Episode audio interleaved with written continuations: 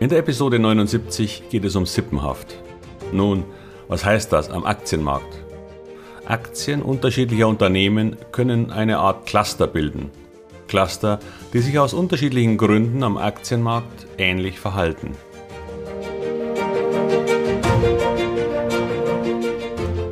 Herzlich willkommen, moin und servus beim Podcast Aktien verstehen und erfolgreich nutzen.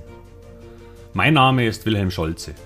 In diesem Podcast erfahren Sie, wie Sie das Instrument Aktie für Ihre Geldanlagen richtig einsetzen und dabei den Großteil der Profis hinter sich lassen können, wie Sie teure Fehler vermeiden und am Wachstum der innovativsten Firmen der Welt partizipieren. Tipps gibt's viele. Hier geht's ums Know-how. Sippenhaft. Warum ist das ein Thema? Weil Sie täglich davon betroffen sein werden, beziehungsweise Ihre Aktien oder Branchen-E T Fs. Sehen Sie, Aktien bewegen sich schon generell zu rund siebzig Prozent in eine einheitliche Richtung. Und je stärker so eine Bewegung ist, desto höher ist die Korrelation zueinander. Korrelation ist die Beziehung zwischen mehreren Merkmalen. Und hier geht es eben um das Merkmal Aktienkursentwicklung unterschiedlicher Aktien. Man sagt definitionsgemäß, dass sich eine Korrelation zwischen minus eins und plus eins bewegen kann. Wobei eine Korrelation von plus eins eine sogenannte perfekte positive Korrelation bedeuten würde. Wenn also eine Aktie A fällt, würde eine Aktie B hundert Prozent der Zeit dann ebenfalls fallen, wenn die beiden eine Korrelation von plus eins hätten. Nun ist klar, dass es bei Aktien unterschiedlicher Unternehmen niemals eine perfekte Korrelation geben wird, sonst könnte man ja gleich nur noch eine Aktie an der Börse notieren. Doch Werte zwischen null Komma drei und null Komma acht kommen sehr wohl vor. Das bedeutet, dass ein positiver Zusammenhang auf jeden Fall existiert und das sogar relativ häufig. Nun, warum ist das wichtig für Sie als Aktieninvestor? Und welche Unterscheidung gibt es da noch? Zuerst einmal die Beziehung zum Aktienmarkt als Ganzes. Mal ein Beispiel des DAX-Index. Es gibt Tage, an denen der Markt nur relativ wenig Bewegung zeigt. Der DAX steigt vielleicht null Komma zwei Prozent und schwankt sogar etwas hin und her. Dann werden Sie Aktien finden, die an diesem Tag im Plus sind und andere, die fallen. Und im Grunde ist die Mischung dieser unterschiedlichen Performance ja auch ausschlaggebend für die Richtung des Index. Wenn es jedoch in Amerika kracht und der Markt um mehr als ein Prozent fällt, werden Sie sehr häufig fast alle Aktien fallen sehen. Mit nur wenigen Ausnahmen. Sie bewegen sich gemeinsam nach unten. Natürlich auch nicht alle mit einem Prozent, aber eben schon alle stärker. Das geschieht schon deshalb, weil gerade große institutionelle Anleger oft gar nicht mehr in Aktien handeln und einzelne verkaufen, sondern sie bedienen sich eines Derivats, den Futures. Die sind standardisierte Instrumente, die zum Beispiel den DAX als Aktienkorb abbilden. Statt um vierzig Aktien des DAX mit ihren unterschiedlichen Gewichten zu verkaufen, verkauft der Großinvestor DAX Futures. Auf diese Weise kann es ein Portfolio in Teilen hedgen. Hedgen heißt so viel wie absichern. Der Vorteil ist, dass dieser Futures-Markt ausgesprochen liquide ist und Hunderte von Millionen Euro hier relativ schnell bewegt werden können. Ein solcher Future-Kontrakt auf den DAX entspricht dem Gegenwert von aktuell ca. dreihundertfünfzigtausend Euro. Denn jeder DAX-Punkt entspricht dem Future fünfundzwanzig Euro. Bei einem DAX-Stand von ca. vierzehntausend kommen Sie also so zum Wert von dreihundertfünfzigtausend Euro je Kontrakt. So können Sie schon mit dem Verkauf von nur hundert Kontrakten den Gegenwert von rund fünfunddreißig Millionen Euro absichern. Im Schnitt der letzten Wochen wurden etwa fünfundfünfzigtausend bis achtzigtausend solcher Kontrakte am Tag gehandelt. Das entspricht einem Gegenwert von ca. neunzehn bis achtundzwanzig Milliarden Euro am Tag. Da der Future-Preis am DAX hängt, aber unabhängig gehandelt wird, könnte es zu Preisdifferenzen kommen. Und das passiert in sehr hektischen Tagen durchaus. Allerdings gibt es dann eben Arbitrageure, die solche Differenzen für sich ausnutzen und auf diese Weise schnell wieder zu einem fairen Preis führen. Und diese Arbitrage, also das Ausnutzen von Preisdifferenzen, führt dann dazu, dass der Arbitrageur dann die zugrunde liegenden Aktien als Korb kauft oder verkauft.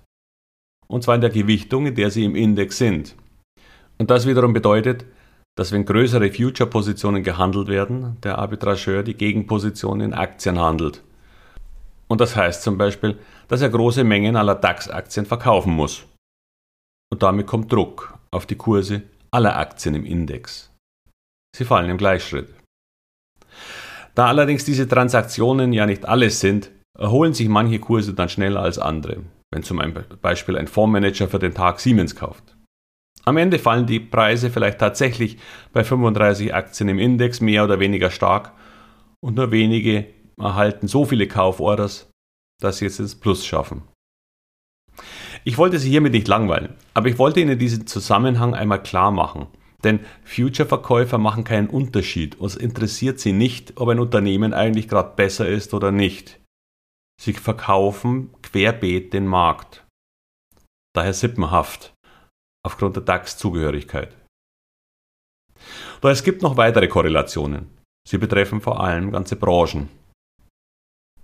Da negative wirtschaftliche Entwicklungen bestimmte Branchen mehr und andere weniger treffen, unterscheiden die Anleger natürlich. Doch innerhalb der Branchen sehen Sie häufig relativ hohe Korrelationen. Denn wenn beispielsweise alle Automobilzulieferer Probleme mit Vorprodukten wie Chips, Rohstoffen oder Logistikkosten haben, dann sind sie sich meist ausreichend ähnlich, sodass die Anleger bei einer negativen News auch nur eines Unternehmens gleich auf alle schließen. Wir hatten das gerade letzte Woche in einer anderen Branche, als Snap, diese amerikanische Video-Social-Media-Aktie, eine Gewinnwarnung ausgesprochen hatte. Die Aktie verlor rund dreiundvierzig Prozent an diesem Tag. Doch nun kamen auch alle anderen Vertreter dieser Unternehmenskategorie ebenfalls unter Druck, obwohl sie an diesem Tag gar keine Zahlen oder Sonstiges vermeldet haben. Die großen Investoren schließen dann daraus, dass auch die anderen mit ähnlichen Problemen zu kämpfen haben werden. Und so fiel an diesem Tag auch Pinterest um vierundzwanzig Prozent, Meta Platforms, also die frühere Facebook, um acht Prozent und sogar Alphabet um fünf Prozent, weil es bei Snap um die Werbeeinnahmen ging.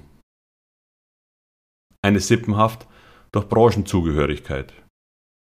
Solche Bewegungen können übrigens auch Chancen sein, denn nicht jedes Unternehmen hat eben dieselben Probleme. Aber eine gewisse Warnung stellt die Erwartung einer Gewinnreduzierung eines Unternehmens der gleichen Branche schon dar. Achten Sie auch auf Prognosereduzierungen bei großen Firmen, die eine Menge Zulieferer haben. Im Automobilbereich gilt das Reduzieren der Erwartungen im Moment zwar für den Absatz in Autos, allerdings nicht für den Umsatz. Denn die Autos laufen, insbesondere die beiden Premium-Hersteller B M W und Mercedes, relativ gut. In Anbetracht geringerer Auslieferungen und Chipmangel. Sie können hohe Preise aufrufen und liefern ihre Chips dann vor allem in die margenträchtigsten Modelle. Und so haben sie nun eine hohe Preissetzungsmacht bei den Kunden, weil es quasi keine Rabatte mehr gibt und die Wartezeiten sehr lang sind. Doch die Automobilzulieferer, die mit diesen geringeren Stückzahlen leben müssen und eben keine solche Macht gegenüber den Automobilfirmen haben, sehen eigentlich alle gleich schlecht aus. Denn geringere Stückzahlen treffen eben jeden Zulieferer. Es sind diese Ketten, die sich fortsetzen. Und wenn Sie einen Leader in einer Branche haben, dann ist das schon mal gut. Wenn die Branche allerdings recht zersplittert ist, gibt es den vielleicht gar nicht. Und dann fehlt es eben allen an Macht. Diese Sippenhaft-Problematik erlebten wir auch an branchenübergreifenden Gemeinsamkeiten. Die Tech-Werte umfassten in den U S A alle möglichen Branchen. Gemeinsam war vielen vielleicht der digitale Ansatz, der eben auch zu einer völlig übertriebenen Euphorie und Bewertung führte.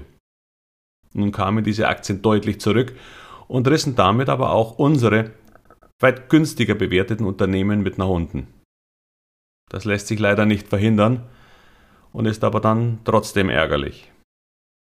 Und doch sollten Sie, wenn Sie von so einem solchen Marktverhalten betroffen sind, deshalb nicht die sinnvoll bewertete Aktie eines wachsenden Unternehmens im Zuge so einer Branchen- oder Kategoriekorrektur verkaufen.